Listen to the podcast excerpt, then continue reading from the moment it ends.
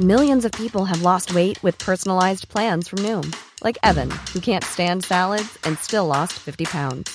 Salads, generally, for most people, are the easy button, right? For me, that wasn't an option. I never really was a salad guy. That's just not who I am. But Noom worked for me. Get your personalized plan today at Noom.com. Real Noom user compensated to provide their story. In four weeks, the typical Noom user can expect to lose one to two pounds per week. Individual results may vary.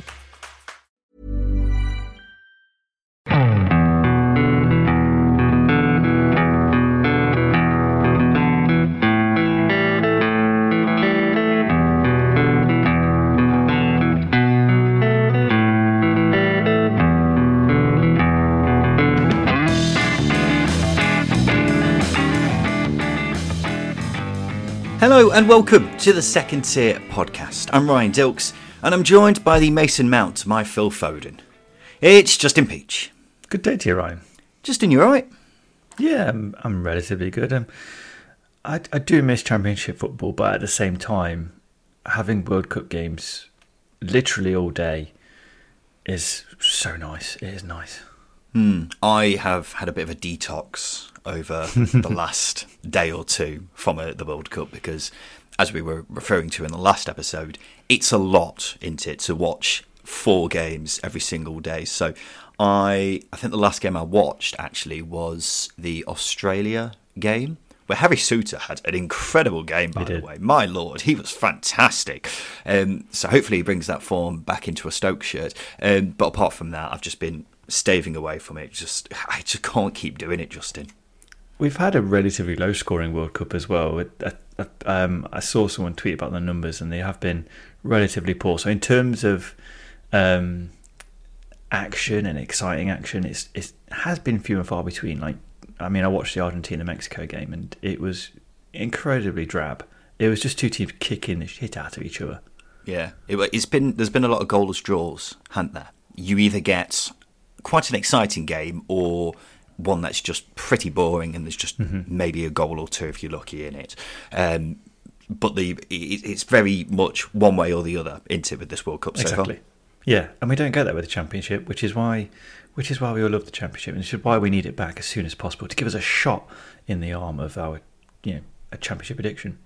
Well, strangely, it's back next week. We've got one game oh, yeah. next weekend, which I I still don't know how we're going to deal with that, Justin, because we had plans sorted out, but we've now got to try and wedge in a single championship game for us to talk about, and it's Sunderland v Millwall as well. Which, let's be honest, it's not exactly the one that's going to be talked about for the ages, is it? So it's uh, it's going to be an interesting one for us to try and cover. But yeah, loving the World Cup. I'll get back on it in the coming week. I've just needed a, a couple of days off from all the action, and plus we're getting to the stage now where you know, it's the last group stage, isn't it? Last game of the last round of group mm-hmm. stage games. So that's going to be incredibly fascinating, especially if the Germans crash out. Uh, but welcome to the number one championship specific podcast, the second tier. Thank you for joining us wherever you are. Yes, this is part two of a two parter here on the second tier, where we go through every team in the championship and predict whether they're going to finish higher or lower than where they currently are in the championship table. So, in part one, which came out on Thursday, we went through the teams from 24th to 13th, and now we're going to go through 12th to 1st uh, in the championship table. So, we'll go through that, talk about some of the news from the past few days, including managerial changes potentially at QPR and Wigan, as well as a few other bits, and then we'll finish off with the polls that we've put out to the listeners on Twitter. So, let's get into higher or lower, shall we? Just in 12th place is where we are. Where we have Reading. What are you predicting with them, Justin? I almost forgot the format, but I'm going with low. I'm also going with lower. Why have you got them to go lower, Justin? Um, I think it just comes down to uh, squad ability, squad uh, potential, um, and how Paul Ince is getting the best out of those players. Now, I think it's worth reiterating really, really hard, and this isn't a criticism of Reading at all. Paul Ince has done a fantastic job so far in terms of getting results. But when you start to get into the nitty gritty of things, has he gotten the best out of the individuals in the team? One or two, yes, um, but others, no. I look at Lucas João, for example, and I think you've got a striker there who's going to get 15, 16, 17 goals um, in a season quite easily um, if you get him on the ball enough, and I don't think they've done that. I just think Paul Ince has has played with the handbrake on a little bit. That's absolutely fair because he's it's been results football for Reading in this first half of the season. Um, but I think if he's going to sustain a mid-table finish at 12th, I think he has to allow his team to progress a little bit more. If you look at the chances they create, they're the they're the fourth worst team in, in a division in terms of chance created. Um, so I think on that basis, I don't think they're going to create enough chances for them to sustain that mid-table finish that they're in at the moment.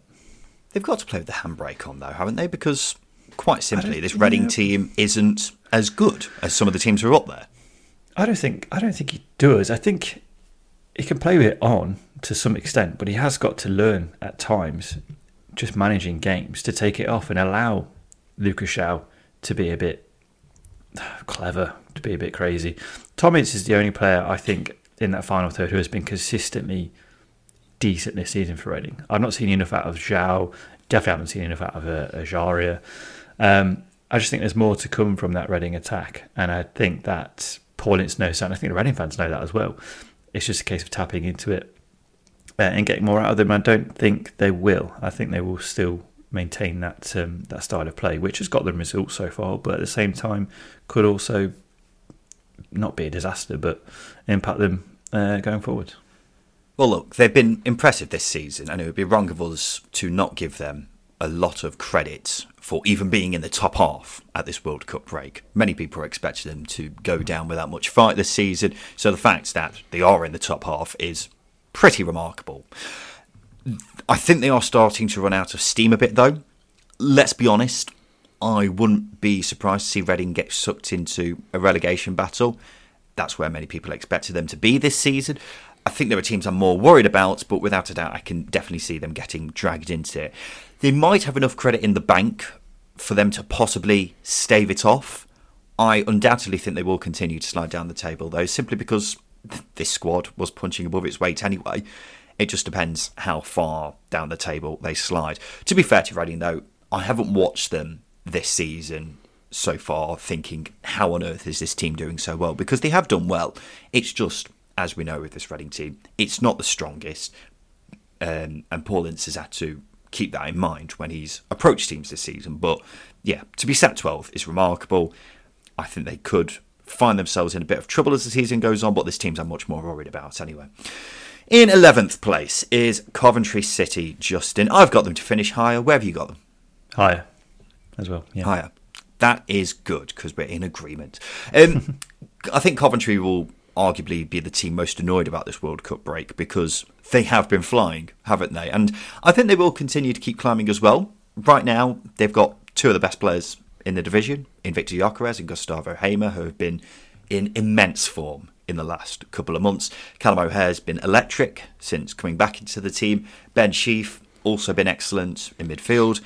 They're a great team with some brilliantly talented individuals, and as long as they continue their form for the remainder of the season, they've got a get great chance of getting getting into the playoffs. I think they'll also be buoyed by the news of a takeover, which will give everyone there a huge boost of positivity. I think there are a few things that could let them down, though. I think they could do with someone else helping out Viktor Gyökeres with the burden of scoring goals. I remain not wholly convinced by the defence, and there's also the danger of vulture like clubs swooping in for the likes of Gyökeres, O'Hare, or Hamer. So there's a few variables variables at play, but they've got as good a chance as anyone outside the top six of getting a playoff place, as far as I'm concerned, Justin. Yeah, I think what we were saying in the last episode, there's there's higher and then there's higher. So I think Coventry City can finish higher if they keep hold of their key players and add one or two in January. But I think it's just going to be a higher finish with the squad that they've got now. And obviously, if the Vultures come in and pick those good players, take them away from the club like O'Hare and Gyökeres, I think I've seen Palace, Everton linked with uh, Gyökeres, and there's obviously um, Burnley potentially sniffing around O'Hare again in January. Um, then that might impact him in, in terms of finishing lower. But when it comes to playing with the handbrake on, a bit like Paul Ince, Mark Robins has had to done uh, has had to do this with with his Coventry side. He's had to keep clean sheets, um, and that's worked fantastically well for them. And if they are going to push higher, um, then I think naturally Coventry City need to be a little bit more, not a little bit more open, but a little bit more, a, bit, a little bit more like last season. Um, I think is what I'm trying to get at. Um, they're a side that do create chances. Um, in terms of keeping clean sheets, they barely conceded, you know, uh, high value chances in November. Ben Wilson was relatively quiet. Obviously, kept four clean sheets going into the World Cup break. They're a very well drilled side, very well managed side, and they manage games really well.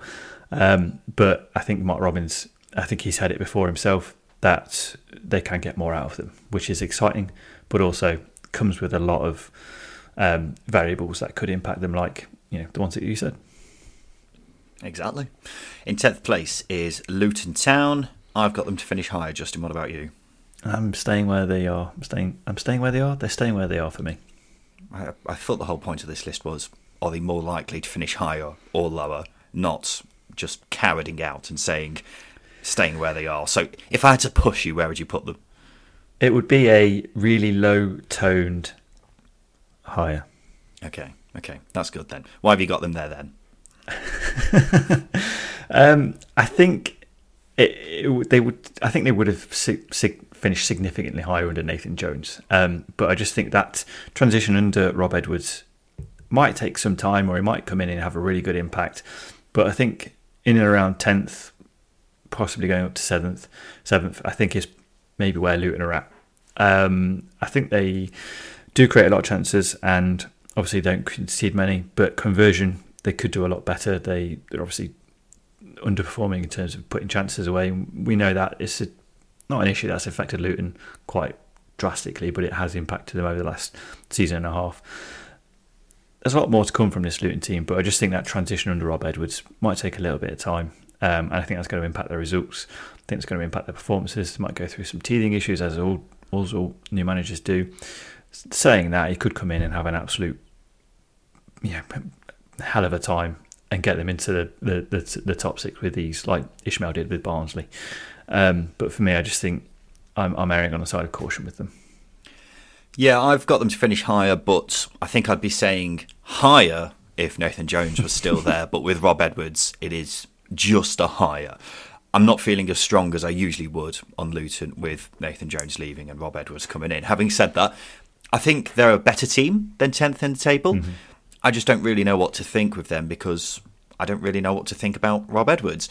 By the time the season kicks off again, he'll have had a few weeks to work with the players and get his ideas across to them about how he wants to play, which is good. I've got no doubts that the squad is good enough and big enough to finish in the top six. It just depends on how good a manager Rob Edwards is. And I don't think there's a definitive answer yet to that question because he's only had a season and a bit as a manager and he's had ups and downs in that time, hasn't he? So, mm-hmm. yeah, he's got um, questions to answer in that regard, but he's a highly rated coach. So, he could be incredible. At the same time, I wouldn't be getting too carried away at this point. But he is very handsome, that I do know. In ninth place is Preston North End, Justin. I've got them to finish lower. What about you and why? Again, they're a, they're a really difficult one because there's not too much that needs fine tuning. But if I was to push for an answer, I'd say lower as well. They've set themselves up for a really good season by this unprecedented start they had to this campaign. The, the clean sheets they had, and the uh, I mean, lack of scoring goals was an issue, but defensively they, they set themselves up some really solid foundations. But I just look at this squad and I just don't think there's enough there to sustain a top six challenge. Now I know that they've you know, prior they'd lost one just before the World Cup break, but they won three on the trot just before that. Really good run of form, but they don't score enough goals. They create a lot of chances. They just it's just a conversion aspect that's an issue. And if we're talking about if I'm talking about Luton in the same vein, i.e., not scoring enough goals or not converting enough chances, then I've got to put press in that category as well. Um, and I think squad depth and squad wise, they're not quite at Luton's level. So naturally, they, they're going to drop down. Um, defensively, they've got a good a good unit, but as I say, it's just going forwards is really problematic for me. Um, they're relying heavily on Emil Riis Jakobsen, who doesn't score enough goals, um, who doesn't convert enough chances. Um, Troy Parrott hasn't been good. Um, and that's about it. They don't have too much of a goal threat uh, uh, elsewhere, which is why they're the second lowest goal scorers in the league. Preston are one of those teams I look at in the Championship table and think, how are they so high? Because they're a funny old side. Because I, I think if you said to a Preston fan at the beginning of the season, ninth at the World Cup break, would you take it? I'm pretty sure every single fan would. Mm-hmm. But if you ask supporters how things have gone so far, I'd be surprised if you found a Preston fan who thought it had been an amazing season. In fact, having listened to a few Preston fans recently on podcasts, YouTube, etc., the mood is a bit meh. So it's incredibly strange how things are at Deepdale right now. The lack of goals is obviously not going to help with that, not just from Preston, but with their games in general. They haven't been the most exciting. Despite their lofty position in the table, I'm very confident this team won't finish in the playoffs. I will be astounded if they did. Mm-hmm. I simply don't think the squad is strong enough, and it also seems as if the team isn't completely suited to how Ryan Lowe wants to play. So I think it's still too early in the Ryan Lowe project to expect anything significant from this team, and I imagine Preston will steadily fall back into their comfort zone of 13th, 14th place as the season progresses. Um, so yeah, quite comfortable with Preston finishing lower. In eighth place, we have Swansea City. Where you got them, Justin? Higher. Also higher for me. Uh, I made a championship table in preparation for these two episodes, so I could make sure the number of teams I had finishing higher or lower made sense. And in that table, there was the top four, which many may call the obvious top four when you look at the teams in there. I also had Middlesbrough in there. Then I found myself with the empty last playoff spot, and I think it's fairly open, but I found myself putting Swansea there. So that is because they are a great side. They have an excellent manager in Russell Martin, an exciting, young, progressive manager, um, and they're in a great position anyway, being eighth in the table. That goes without saying, but they're there even though I feel like they've got more to give because Joel Piroe has been out of form this season. Michael Obafemi has been in and out of the team, and despite this, only five teams have scored more than Swansea, mm-hmm. despite both of their strikers not being in, in, great form this season. Then at the other end, only five teams have conceded more than them, but they've got the sixth best expected goals against from open play. And as we always you know, bang the drum about with expected goals, things like that tend to even themselves out as the season goes on. So they've got players who have really stepped up their game this season. Ollie Cooper, Nathan Wood, two young lads who have been both breakout stars, big breakout stars in the championship. It is a young, exciting team, but still they've got players in there who are in their peak years, like Matt Grimes and Ryan Manning, for example. So I think they could still do with a new right wing back in January and possibly another midfield or two, but it's not critical to their chances of getting in the top six.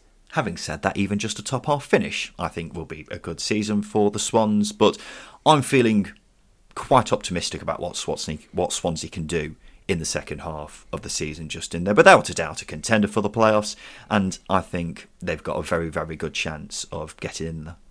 Yeah, I completely agree with everything you said. If I look at Swansea in isolation and look at some of their players, other than Ryan Manning, other than uh, Ryan Manning and Matt Grimes, I don't think any of their players have had an outstanding season. Um, which isn't a criticism. I think it's testament to how Russell Martin plays, and I think it's a testament to Nathan Wood. I think Cooper. Been, I think it, I think they've been good, but I think they've had some inconsistencies. But they're young; they're gonna they're gonna have that. Um, and they've had they've shown they've shown some really good moments, but I don't think they've been outstandingly good like Matt Grimes and Ryan Manning have. Probably to be expected, but like I said with Joel Piroe, he's underperforming massively. I think the amount of chances he's had compared to his put away is a stark contrast to last season. He was super super clinical last season, completely opposite end of the spectrum this season, which is a massive shame. But obviously, it's going to impact it's going to impact results in some way. But and and then you look at the data side of things. Don't concede too many chances, but they concede goals, which is completely bizarre. And as you say, they will even out. So I think there's minor tuning that needs to be done by Russell Martin to get more out of the players that he's got, more consistency, um, and therefore more results. And I think it's just down to that, which obviously is a very difficult thing to do. But if I look at the teams in that top 10, probably Coventry and Swansea are the only two teams that I look at and go, you don't need much doing to you, do you? You're you, you're nearly there. You're very close. You're you're so close. I think Swansea are a lot closer to to that playoff push than, than perhaps the likes of Coventry. Hmm. There's a few teams who could very easily finish in the playoffs in yeah. in there, but there aren't that many places going because, as we say, I've got myself a top four, and there's a good five or six, maybe even more than that, teams who all have very good shouts of getting in there. So it's actually pretty hard to call at this point. But I, I definitely have Swansea finishing higher in that respect. Uh, let's go to seventh, Justin QPR. Where you got them? Dreading this one because I, I don't know. I, I couldn't give you an answer. Um, lower. It would be a lower. Um, obviously, if you go into that table prediction that you've put together, I'd go lower. I've got them lower too, and I will point out that I had QPR down to finish lower even before the news broke from the last few days about Mick Beale potentially being on his way out the door. More on that in the news, but it's only made me feel more confident about QPR finishing lower. Now, this isn't one where I'm expecting a meteoric dive down the table. In fact, I think QPR, without a doubt, very capable of proving me wrong and finishing in the top six. It's just a lot is up in the air right now, mm-hmm. and it's going to be an important couple of months. And I say that because it could all come down to who comes in. By that I mean, obviously in the dugout, assuming Mick Beale leaves, because they need a manager. That's usually how it works. Um, but also on the pitch, in January, they need a bit more, without a doubt, for me. The over reliance on Chris Willock and Ilias Chair cost them points if either of those two aren't on it, it feels very unlikely when you're watching a game that they'll actually get anything from the game. So I think they need a striker. Lyndon Dykes just doesn't do it enough for me. And I think they need a midfielder as well. In an ideal world, a box to box midfielder, all singing, all dancing, who can help at both ends of the pitch. Whether that midfielder is out there and available in January, I'm not too sure, but we'll have to wait and see. I don't think this current QPR squad is strong enough as it is to finish in the top six. So I think a lot depends on who comes in in January for their chances of securing a playoff place. Yeah, you're pretty much spot on. um, I, I, don't know why as well. The the person that came to my head in terms of all singing and all dancing, who do it all as a midfielder, was the reference I thought of was Dick Van Dyke. Um, can act, can sing, can dance. He's got it all, and that's what um, you know type of midfielder you need at QPR. He's experienced as well, so yeah. Obviously not the. he's pushing hundred, so obviously going for someone a bit younger would be more advantageous. Mm, I think. For, yeah, I'm not QPR. sure he's got the legs for it anymore. To be honest, he might do actually. He's always got a bit of energy anyway. Um, but I completely agree. With, Just with before QPR. you go on, Justin, I'm glad to report Dick Van Dyke is still alive. Carry on. Okay, good. Well, that means he's um, possibly open to a move. Anyway, yeah. Has he got a club at the moment? What's his contract situation? He can do a London accent as well, can't he? Um, can he? well, that's up for debate as well. Yeah, we've gone off track here. Um, yeah, QPR. I mean, the whole Chris Willock over reliance on Chris Willock and Ilias Chair thing is very apparent with this QPR side, and I know QPR fans will say, well, any team with their two best players not performing won't do very well. But literally, Ilias Chair and Chris Willock make QPR tick in that final third, and if not on it, QPR aren't on it.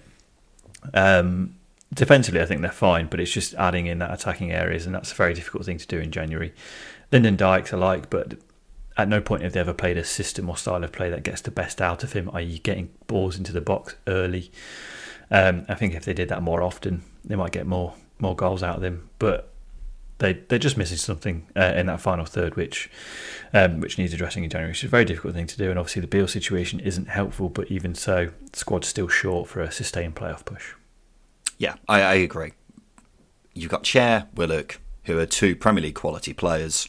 The rest of the team going forward, average Championship players. That's why they need that bit more, isn't it? Because mm-hmm if they don't get that bit more, then I just can't see it happening. And I think, well, QPR are definitely in that bracket of teams who very much got a good chance of getting a playoff place.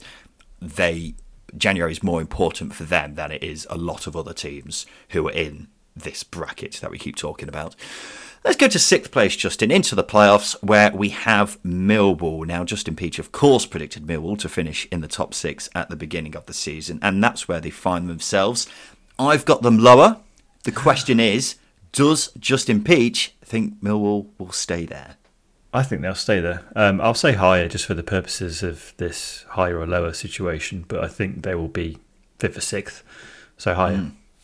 Interesting. That's mm-hmm. very interesting. So, why do you think they will manage to sustain this playoff push? They've got depth. okay, let's just tick box it. They've got depth, they've got good attacking options, they've got good defensive options, they've got plenty midfield, they play with energy, and they've got Gary Rowett, who tactically is very astute at championship level. And uh, you know, the immeasurable aspect is it's their time. Surely it's their time.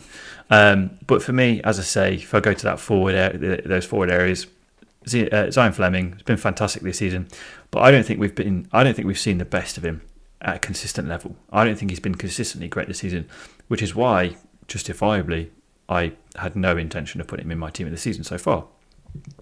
And then you look in the striker situation. Benik Afobe hasn't got going yet. Um, Tom Bradshaw, we've mentioned him, can do it in spells. So they haven't had a, consistent number nine um, putting chances away just yet. And they've still not got the best out of the likes of Shackleton, Honeyman, um, even Saville. They've got options, Burey, Bennett um, in in the wide areas, um, Voglsammer as well. There's just a lot to like about this Millwall team. A lot to like them. Uh, a lot to like about them, and I think they can sustain it this season. I think they can sustain a push this season. Yeah, I've got them to finish lower, but that's just because there are a couple of teams I fancy more than them to get into the top six. But without a doubt, they've got a cracking chance, and in fact, it's as good a chance as any team or any other team outside of the big four that I keep going on about. I really like this Millwall team. I think it's very well balanced. There's a good mix of exciting young talent and experienced championship players. Every player there buys into being part of the team. They each know their jobs, and they have also got that X factor player in Zion Flemming who's made Millwall fans go, "Who's Jed Wallace?" um, you, you look at the underlying data. The expected goals table indicates Millwall a good value for sixth place in the table as well. So that's all well and good. A lot of boxes ticked there. The only thing that makes me worry is the striker situation one thing we've learned over the years from doing this podcast, Justin, is that you can't rely on Tom Bradshaw over a season.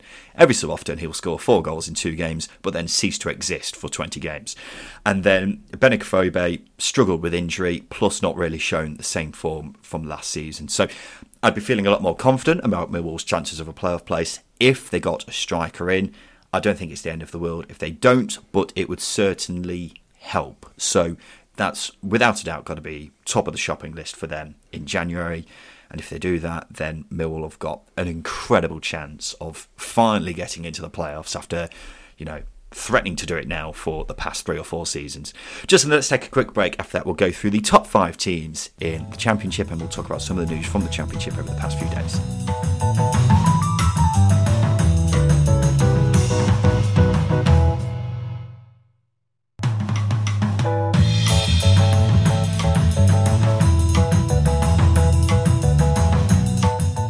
Welcome back to the second tier podcast. So, we're going through all the championship teams and deciding whether we think they're going to finish higher or lower come the end of the season compared to where they are in the championship table right now. We've gone through 24th to 6th. That means we're in the top five, Justin. And in fifth place, we have Norwich City. Very interested to hear whether you've got them higher or lower. Uh, it's, it's Dean Smith dependent, but I think balance of the squad, I've got to say higher. I've gone higher as well. So, over these two episodes, I've made reference to a big four. That includes Norwich, Watford, Sheffield United, and Burnley. I believe that this big four will be the top four come the end of the season. Maybe in a different order to what it currently is now, but I think there will be uh, the top four with two playoff places going spare. Now, Norwich are a bit interesting in this respect because as things stand, I can see the other three going off and fighting each other over automatic promotion. While I don't think Norwich will right now with Dean Smith in charge. So they could very well end up being left in this kind of nether region where they're too off the pace to be going for the top two, but comfortably in the top six. Now, that could change.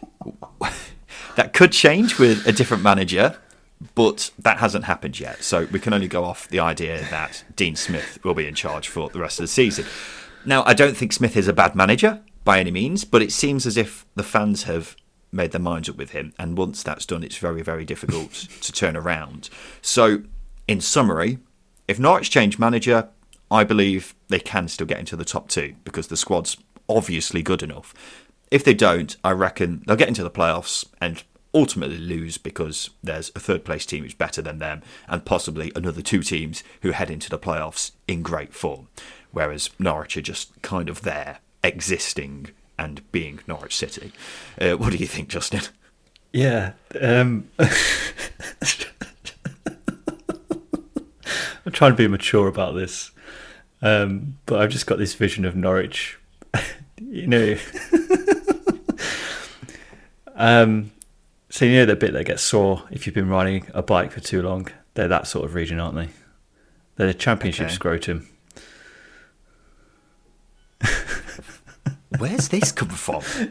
Because you said nether region, right? And then I go, I, my mind starts to wonder. It's like, okay, well, the automatics are going to be the um, genitalia, whereas the outside of playoffs is going to be your your arse. So essentially, This- Norwich are just sat in this this area. I'm so sorry to. Yeah, gooch of the championship. this podcast has taken such a dive. Once upon a time, we were. I was going to say we were seen as professional. We've never been seen hmm. as professional, but this is a new low, even for us. yeah, and I don't think it's exactly a flattering description of Norwich, but actually, as far as visualising exactly how their season's going to go, I don't think it's a bad one. Just because you're quite right, I don't think they've got enough in them under Dean Smith to challenge for a top two place, and they've certainly got enough in their squad to not drop out of the playoffs. Um, and therefore, they're just that region, as you say, um, on the body that is there um, in between those two other regions that I'm not going to dive into too much, but um, yes, they are. They're a team that can improve if they get a new manager, for example. But they're also a team that, if things go wrong, I mean, there's a bit of unrest with supporters, obviously, um, and that could point towards a bit of a, a bit of a diving form. But I think there's enough in that squad to to at least finish in the playoffs. Let's go to fourth, Justin, where we have Watford. Now, Justin Peach has been vehemently sticking to his guns that Watford won't finish in the top six this season. Is he still sticking to those guns, or is he finally admitting defeat on that front? I'm admitting defeat. I think they'll finish in the top six. Lord rejoice. It's about time. uh, I've got them to finish higher as well, but I'm very interested to hear why you've admitted defeat on this front, Justin. uh, again, it's it's almost a stubbornness, I think, from my perspective, of just not wanting the parachute payment teams to dominate the championship because I want the championship to be seen as this open competitive league, and it is in some uh, in some instances, but it's not, is it? We know what the top four is going to be. They've got the best squads. They've got the most resources. They've got the most manoeuvrability in January to bring in new players. Um, so we know what the top top four, top five is going to be roughly. And Watford obviously sit in that category, and I think Watford are going to be in that position where if the ownership don't see it quite going to plan, they're going to invest in January. Um, under Slaven Bilic, they're going in the right direction. It's slow. It's a bit like a ship turning, but they're going in the right direction. Hopefully, it doesn't end up like that ship in the Suez Canal a couple of years ago. That could that could well be the case with Watford, um, and that's why it's always they always it's always erring on the side of caution with them. Um, but you know, if you look at Keinan Davis, Ismaïla Sarr, João Pedro, João Pedro is the best player quality wise in the championship. Um, and then Ismaïla Sarr can be the best, one of the best players in the championship as well. There's just a lot in this squad that makes you think there's enough in you. But there are other elements of the squad as well, like right back situation. Dan Gosling's now injured and he's putting some good performances at right back. Um, yeah, he's going to be injured, so they've got to rely on a very slow, industrial Mario Gaspar, which isn't going to be useful. Um, so it's going to be a season where I don't think they push quite enough for the top two, but certainly there's enough in that squad for them to sustain a top six, top six push. Well, I think that the top two race is going to come down to Burnley, Sheffield United, Watford. Possibly Norwich if they change manager, but definitely those aforementioned three. Bilic has done a great job in turning around Watford's fortunes, and I think that's simply because the squad is better suited to him than it was Rob Edwards. And Watford find themselves fourth, five points off the top two, despite it being pretty clear that they've got gears to go through. Because we haven't seen the best of Ismaïla Sarr yet. João Pedro has been great this season, but I still think he's got more to offer because you're probably right, Justin, when you say that in terms of pure talent, he's the best player in the division. Add in the fact that I'm almost certain they'll strengthen in January, and I get the feeling that Watford could be a completely different beast in the second half of the season. Get a new right back, get some creativity in midfield into that team, possibly a couple more defensive reinforcements. That team will be as strong as any other in the division. It's just about you know, Bilic continuing to get this team improving. And if they do that, then Watford will be a very, very threatening side to the likes of Sheffield United and Burnley when it comes to how comfortable they are in the top two. Um, let's go to third, Justin, where we have Blackburn Rovers. I wonder where you've got these, Justin. Lower. I've also got them lower. Now, out of all the teams we've gone through in these two episodes, this is probably the least surprising one from us, isn't it? We've mentioned it in virtually every episode that includes Blackburn, so I'm predicting them to be lower. Uh, it just depends how much lower. This team won't finish in the playoffs. I'm sure about that. It wouldn't surprise me to see them not even finish in the top half, for that matter. Because every season we seem to have one team who are very high in the table at the halfway stage, despite not playing very well. And every season that team fades away. It was Blackburn as well last season, Reading the season before, and out of the teams we've just mentioned, this is the one I'm most certain about falling away. They've had the second fewest shots per game in the division. They've got the lowest expected goals attack wise in the division. Only two teams have a poorer expected goals against from open play in the division. It's and it's a downright statistical miracle that Blackburn are even where they are right now. But these things catch up with teams. It always happens. So Blackburn won't be anywhere near third come the end of the season. I'm very sure about that. It just depends about how much they fall down the table. Full credit for being where they are right now, but in the context of this episode, they are not going to finish in the top six. Let me let me play some devil's advocate for you. What if Tomasson finds a balance between his well, in his style of play, in his players, where they start to create more chances, concede less chances in that time as well, and they do start to balance out and become a consistent team playing wise, not results wise, but playing wise in games. What if he finds that balance over this World Cup break? We've said it with quite a few teams that he needed this World Cup break. He's a new manager of the new team. Um, and they've set themselves some very solid foundations with the amount of points they've accrued so far. So, what if he finds that balance and some consistency? What if can they can they push up? Well, that's obviously going to help, isn't it? I think that goes without saying. But I just think in those two departments, they are so far away from being able to do it consistently and maintain a playoff position that I just can't see it happening. Okay. No, it's. I don't disagree with you. I, I do agree with you. I do think they'll drop. They'll drop off. Um, but my, my thought process with Blackburn are is it what is is uh, the amount of points they've accrued so far is going to help them massively in terms of where they finish at the end of the season. Because make no mistake, I don't think Blackburn have been great this season. They've got good results, but they haven't been good themselves. Um, now I can say that as an unbiased outsider because I, I'm not a Blackburn Rovers fan. I just look at it subjectively while using objective data to look into it. Um, and even in games that I've seen, I just haven't been overly impressed with them. That being said, it's a young squad. Tomasson's had a lot to do um, in terms of playing together uh, those those young players with, with the players that they got already, as well as that players coming in. They've lost some big influential players in the summer, Lenihan, um, Nyambe, some loan times that went back as well. So there's been a big transition. So I think it's been a good season in that respect. But I do think this team can improve. It's just whether they improve. Um, and if they do improve, then I think they can sustain a top 12 finish, I would say. Um, maybe not playoffs, but in and around 12th to 8th.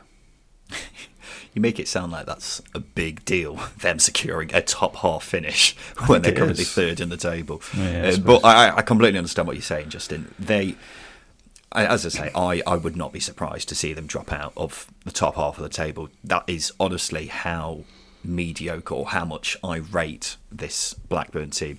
Um, and when you say improving, I'm assuming you mean improving in terms of performances as opposed Yes. as opposed as opposed to results, because obviously results have been amazing so far. It's just the performances have not matched that, which is why we're both quite confident about this Blackburn team sliding down the table rather drastically. Let's go into second, where we have Sheffield United. I've got them to stay where they are. What about you? Higher. Higher, you're going top. Wow. I'm all in. There we go. All in on the Blades. Uh, Yeah. In that case, Justin, you can take the lead on this one. Beautiful, right? Um, I don't think I think this this this championship uh, uh, this Sheffield United team is ready made for a title finish, title push. Sorry, um, I think they've got experience. They've got. Um, I think Paul Heck- Heckingbottom's a, a, a great tactical coach. Um, the style of play is aggressive and it's not very nice to play against. Very uncomfortable. And we saw it. They absolutely battered Burnley in that second half, didn't they? Um, and I just think they've got enough in them to sustain a title push. Caveat fitness injuries. That's the only thing that's going to impact them. For them to get to second with the amount of injuries they've have they've had this season has been remarkable. Almost miraculous i would say. Paul heckingbottom's not been able to train. They've not been able to have consistent training sessions which means i mean i don't know what it means Uh, they, they've been incredibly efficient in, in knowing what the, the game plan is um, you know you look at the amount of goals McBurnie scored. He had a double hernia uh, in doing so, um, and they've got a bit of X factor in in Ndiaye as well. But I think the only thing that's going to hold them back from sustaining a title push is fitness of key individuals. Um, but if they get them back and they can keep them out of the physio room, they're a shoe in for the top top place for me. Yeah, I think it's quite tight. As I say, I keep talking about how I think it's going to be a top three as the season progresses, and I my instinct says Sheffield United will be second because I think Watford have got the catching up to do, but I think it could be quite tight between those two. Um, but I do think Sheffield United will be better in the second half of the season just because surely they can't have as many injuries as they have done already. it just it can't be possible, can it? Um, and if they don't have as many injuries in the second half of the season and the players who have been missing are back fit, that obviously makes them stronger. If you look at the team as a whole, all round, it's very well balanced. There's a lot of quality in every single position, and there aren't many faults I can really pick with this team. It is just injuries, as you say. So they've got a great, bright manager in Paul Heckingbottom who's doing a marvellous job at Sheffield United. It is just about how their look goes with injuries in a, the second half of the season. I think they could do with a couple of reinforcements in January, and I think they may very well be um, one of the teams who are quite busy in January. But um, from what I've seen of Sheffield United so far, they're without a doubt the second best team in the division. Um, I think that's justified in how they've been playing and, of course, in terms of results, because that's where they find themselves right now. So, yeah, I'm quite comfortable with Sheffield United finishing the top two, but I think it could be quite tight between them and Watford, which brings us very nicely onto the team who we have top of the table. Uh, Burnley, I've got them to stay where they are, but I'm guessing you've got them to finish lower? Well, you know, two teams can't finish top, can they? So yeah, just just is lower. true. Automatics certainly, but lower. Yeah. I've got Burnley top because they've been the best team in the division, and I think they will continue to be the best team in the division. Um, I'm based off everything really in terms of what I've seen from them so far. They've got so much depth and quality all around the pitch. They've been comfortably the better team in pretty much every game this season. I haven't seen too many performances from Burnley where I thought, "Oh, I'm not too sure about that one." They've been put up against it on a on a few occasions this season, and one concern would be the number of points they drop from winning positions. I think it's the highest in the division, or maybe second highest. Anyway, they drop a lot of points from winning positions, but at the same time, they also win a lot of points from losing positions, which is a strange mm-hmm. anomaly to be found. But you know, fair play to them. This is a fantastic team with a, a manager who's turning out to be fantastic in his own right, and there's a lot of young players in this team who are only getting better. Therefore, I am very high on Burnley winning the title and possibly even doing it at a canter as well because of what I've seen from them so far. So it wouldn't surprise me if Sheffield United and Watford battle out for the top two and Burnley go on their merry way and end up winning the championship quite comfortably this season. On the flip side, maybe they'll have a bit more bad luck with injuries compared to how other teams have, because I don't think they've actually been too unlucky with injuries off the top of my head. Um, but their squad is so big and so full of quality that it shouldn't really harm them too much. Therefore, I'm quite confident about Burnley winning the title this season. Yeah. Um, I mean, you sort of win me around a little bit there with some of the uh, points you've brought up, but I think the key difference, the key difference between Burnley and the Blades for me is uh, it just comes down to uh, experience of individuals. If I look at John Egan, George Baldock, uh, Billy Sharp, Chris Basham, John Fleck, Ollie Norwood, that's a lot of experience in that Sheffield United team. Compare that to um, to Burnley, where you're looking at Jack Cork, Jay Rodriguez, Ashley Barnes, maybe one or two others. I think Sheffield United have got a little bit more in their squad to push for a title push, um, to push for that top spot, especially when it gets really rough in and around sort of February, March time for teams pushing um, pushing for a title. Um, that being said, I think this Burnley team is incredibly talented. I think they've had, I think they have been the best uh, team in the division so far, um, and I don't think we've quite seen the best of them yet either. Because I just don't think the individuals that they've got have, have truly, truly hit um, hit the ceiling yet this season. Um, but I just think Sheffield United just got a little bit more about them, uh, a little bit more depth as well in certain areas, uh, in uh, forward area and um, centre back as well. So yeah, Blades to pip them, but I don't think there'll be much in it. I really don't. I think they'll be quite ahead of um, third place, seven or eight points easily. But I think we could go down to one or two points, maybe even goal difference for this title push. I don't think there's much in between Sheffield United and Burnley. Interesting. Just to let's quickly round up where we had each team to be finishing higher or lower come the end of the season. So Reading, I had them lower. I had them lower. Coventry, higher. Higher. Luton, higher. Uh, lower, I think. I can't. you said stay where they are. yeah. Uh, no, I think you I said, said higher. higher. Yeah, higher, you did. Yeah. You just said you said just higher. Uh, Preston lower. Lower. Swansea higher. Higher. QPR lower. Lower. Millwall lower. I said higher, but stay where they Have are. Have you not written these down in front of you? I misplaced my notes. Of course you did. Uh, Norwich higher. Uh, stay where they are. Higher. Watford higher. Higher. Blackburn lower. Lower. Sheffield United stay where they are. Higher. And Burnley stay where they are. Lower. And now it's time for the news.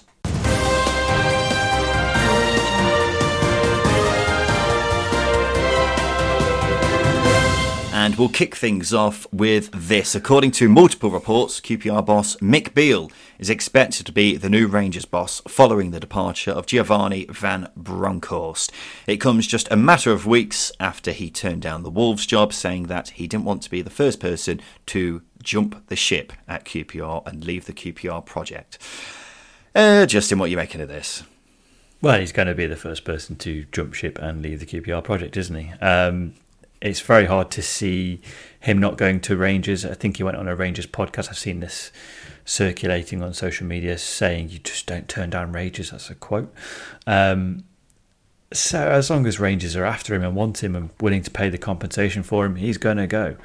Which is, I think, is a uh, almost scandalous. Uh, I don't know where Beale's integrity is. Um, if he does decide to go, you'd hope that he, he stays true to his word. That was only three weeks ago, three or four weeks ago, by the way. It's not been long at all since he said those words.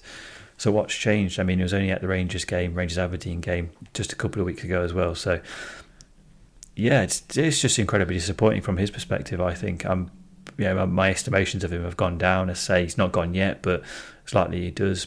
And if that's the case, good riddance. I think QPR can do better. I think it's absolutely pathetic from Mick Beale's perspective. It's for him to come out and say that after rejecting the Wolves job, literally, as you say, three or four weeks ago, and say, I can't be the first person to jump ship. It's embarrassing if he does now really jump ship. It's if he just turned around and said after rejecting the Wolves job, look, wasn't for, right for me. I, f- I feel like I've got more to give at QPR.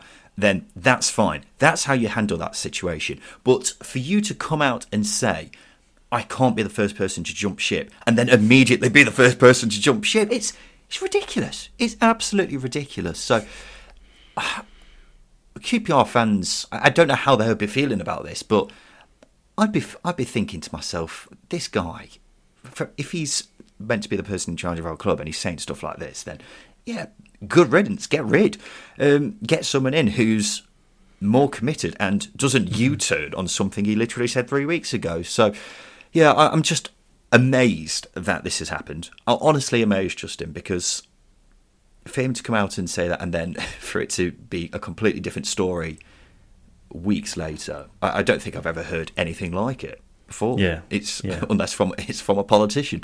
Um, in that case, Justin, let's go to who we think QPR should be looking to get in, assuming Mick Beale does leave. It make us look really silly right now if he turned around and said, "Actually, I'm going to stick to my words," but it doesn't sound like that's going to be the case. But who would you like to see come in as a, a new QPR boss?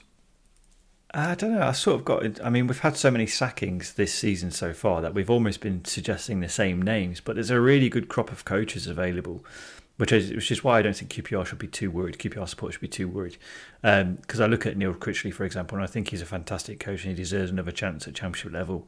Um, that being said, he did jump ship from Blackpool, didn't he? so maybe not the uh, the best the best option. Uh, and then the other option that came to my head was Chris Wilder, who was flirting with other jobs. So maybe they just need a manager who just um, who just love QPR. I, I, I don't know. Maybe they need a, an internal appointment or a former player who is going to come in and be absolutely passionate about that football club because they are a, a really good community football club. Um, and Mick, yeah, Mick Beale's got them in a really good place to to push on. Um, with just a couple of additions, they could be a, a promotion pushing team. And I've said that all season. Um, but who they get in, as I say, those two names I mentioned, they've got previous. So I'd go for a player ex player, potentially ex manager, ex coach. Is worth saying as well. I think Mick Beale going to Rangers has all the recipes of going completely tits up for him mm-hmm. because, from what I've seen, Rangers fans aren't particularly convinced by the appointment either. So, yeah, that could go very, very wrong. But in in terms of who comes in next, I think I would be looking straight away at the likes of your Critchleys, your Chris Wilders. I think Chris Wilder Initially, I thought, is he unrealistic? But you think about it, he's just been sacked from a fellow championship side who are in a kind of similar situation to QPR.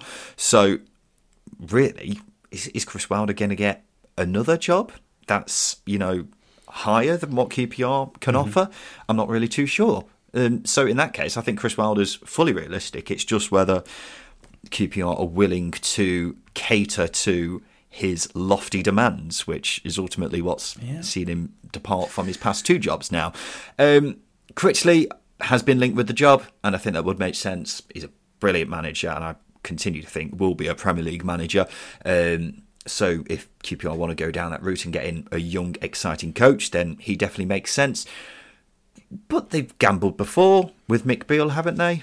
Um, mm-hmm. It wouldn't surprise me if they gambled again by getting in someone completely out of the blue. But QPR are a very well run club.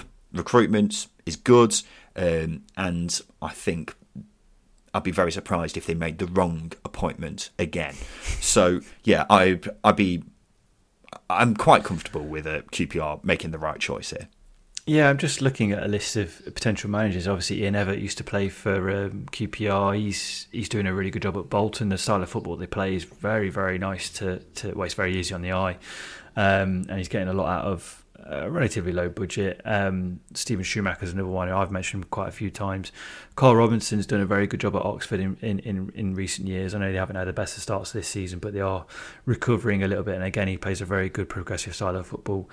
Um, so there are some good coaches. I know I was sort of erring on the side of caution with with Critchley and Wilder, but even if you look a little bit further down the um, down the leagues, some really good managers.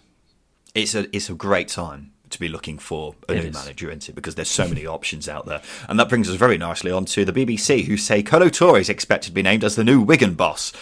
In typical podcasting fashion, this hasn't been made official yet, but probably will be as soon as we finish recording.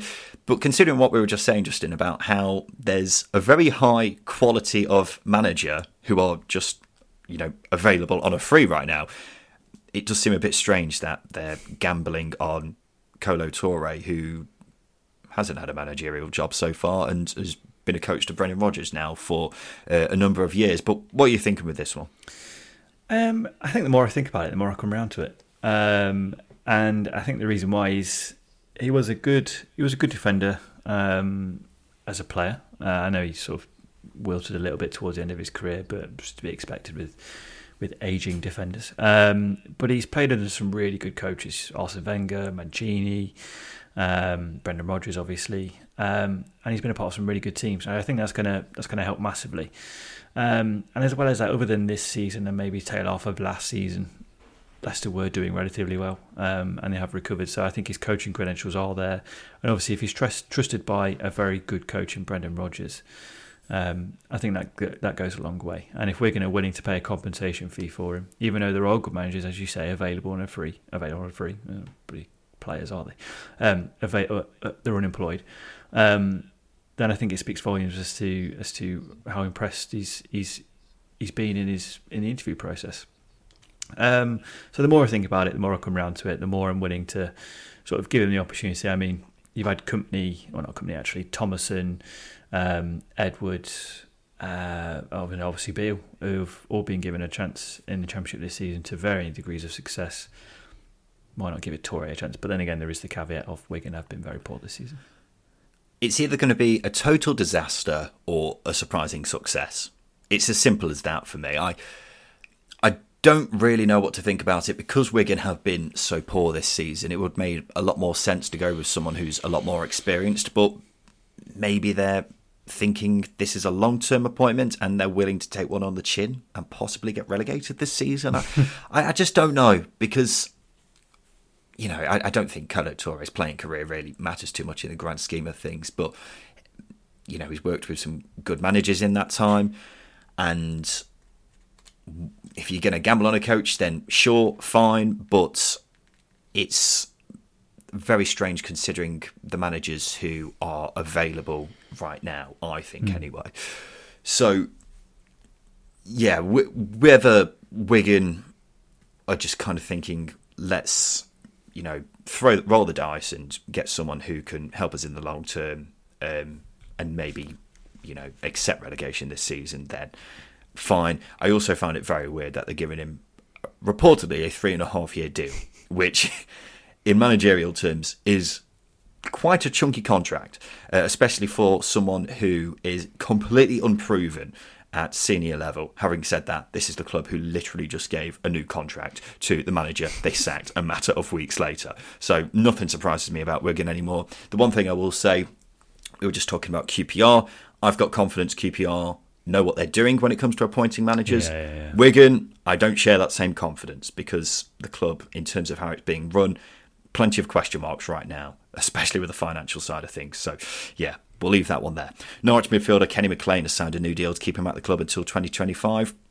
Not sure about this one. He is 30 now, maybe even 31. So, giving him a new chunky contract like that, considering I don't think he's the greatest player on earth either. I'm, I do not really understand, but there we go.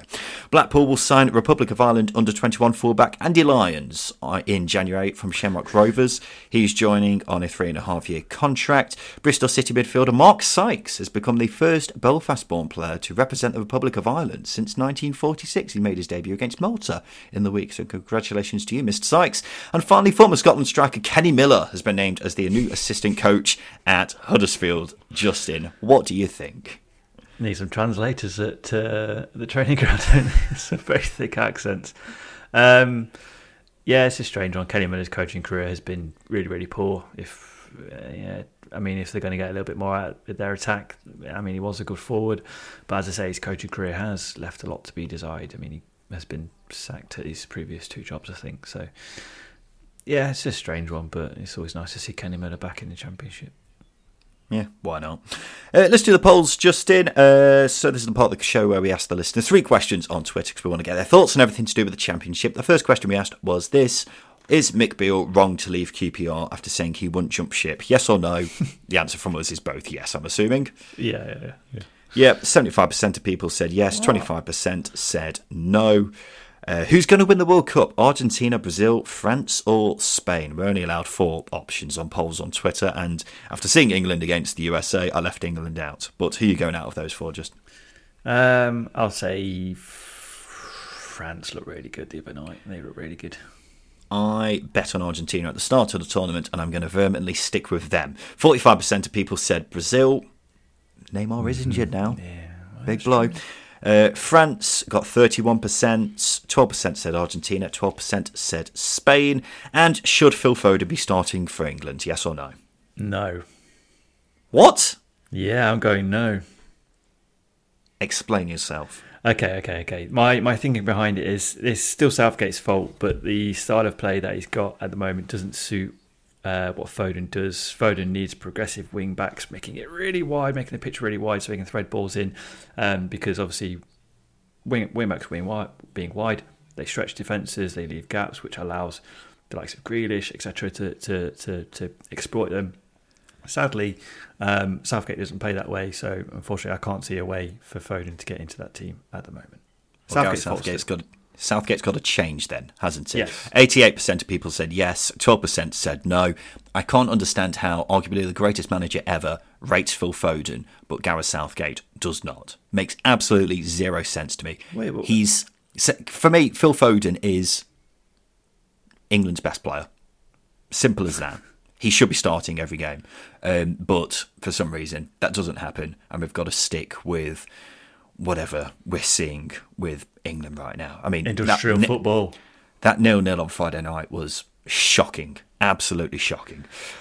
Uh, should we leave it there, Justin? Uh, this has been the second tier podcast. We'll be back again on Thursday. What we're we doing on Thursday? Don't really know, but you'll get an episode. Um, maybe we should just do an hour long preview of Millwall v Sunderland, Justin, and then on Sunday we do an hour long show reviewing Millwall v Sunderland. I'm sure the listeners would love that. Ah, yeah. I was just sort of thinking that maybe we can like do. I mean, do a Millwall Sunderland theme, Diddy or didn't he? And yeah, this could be fun. It might probably won't be actually, but yeah. We'll, we'll do something. We'll we'll make sure we have a fun show for the listener during this World Cup break, and I promise we won't mention Millwall v Sunderland because that that that being the only game next weekend makes absolutely zero sense to me at all. I don't know why it's there, um, but we will talk about that game next Sunday. Thursday though, we'll have something there for you, and it'll be incredible, ladies and gentlemen. I can assure you of that. Let's leave it there, Justin. Let's get out of here. This has been the Second Tier Podcast. I've been Ryan Dilks. I've been Justin Peach. And a big thank you for listening.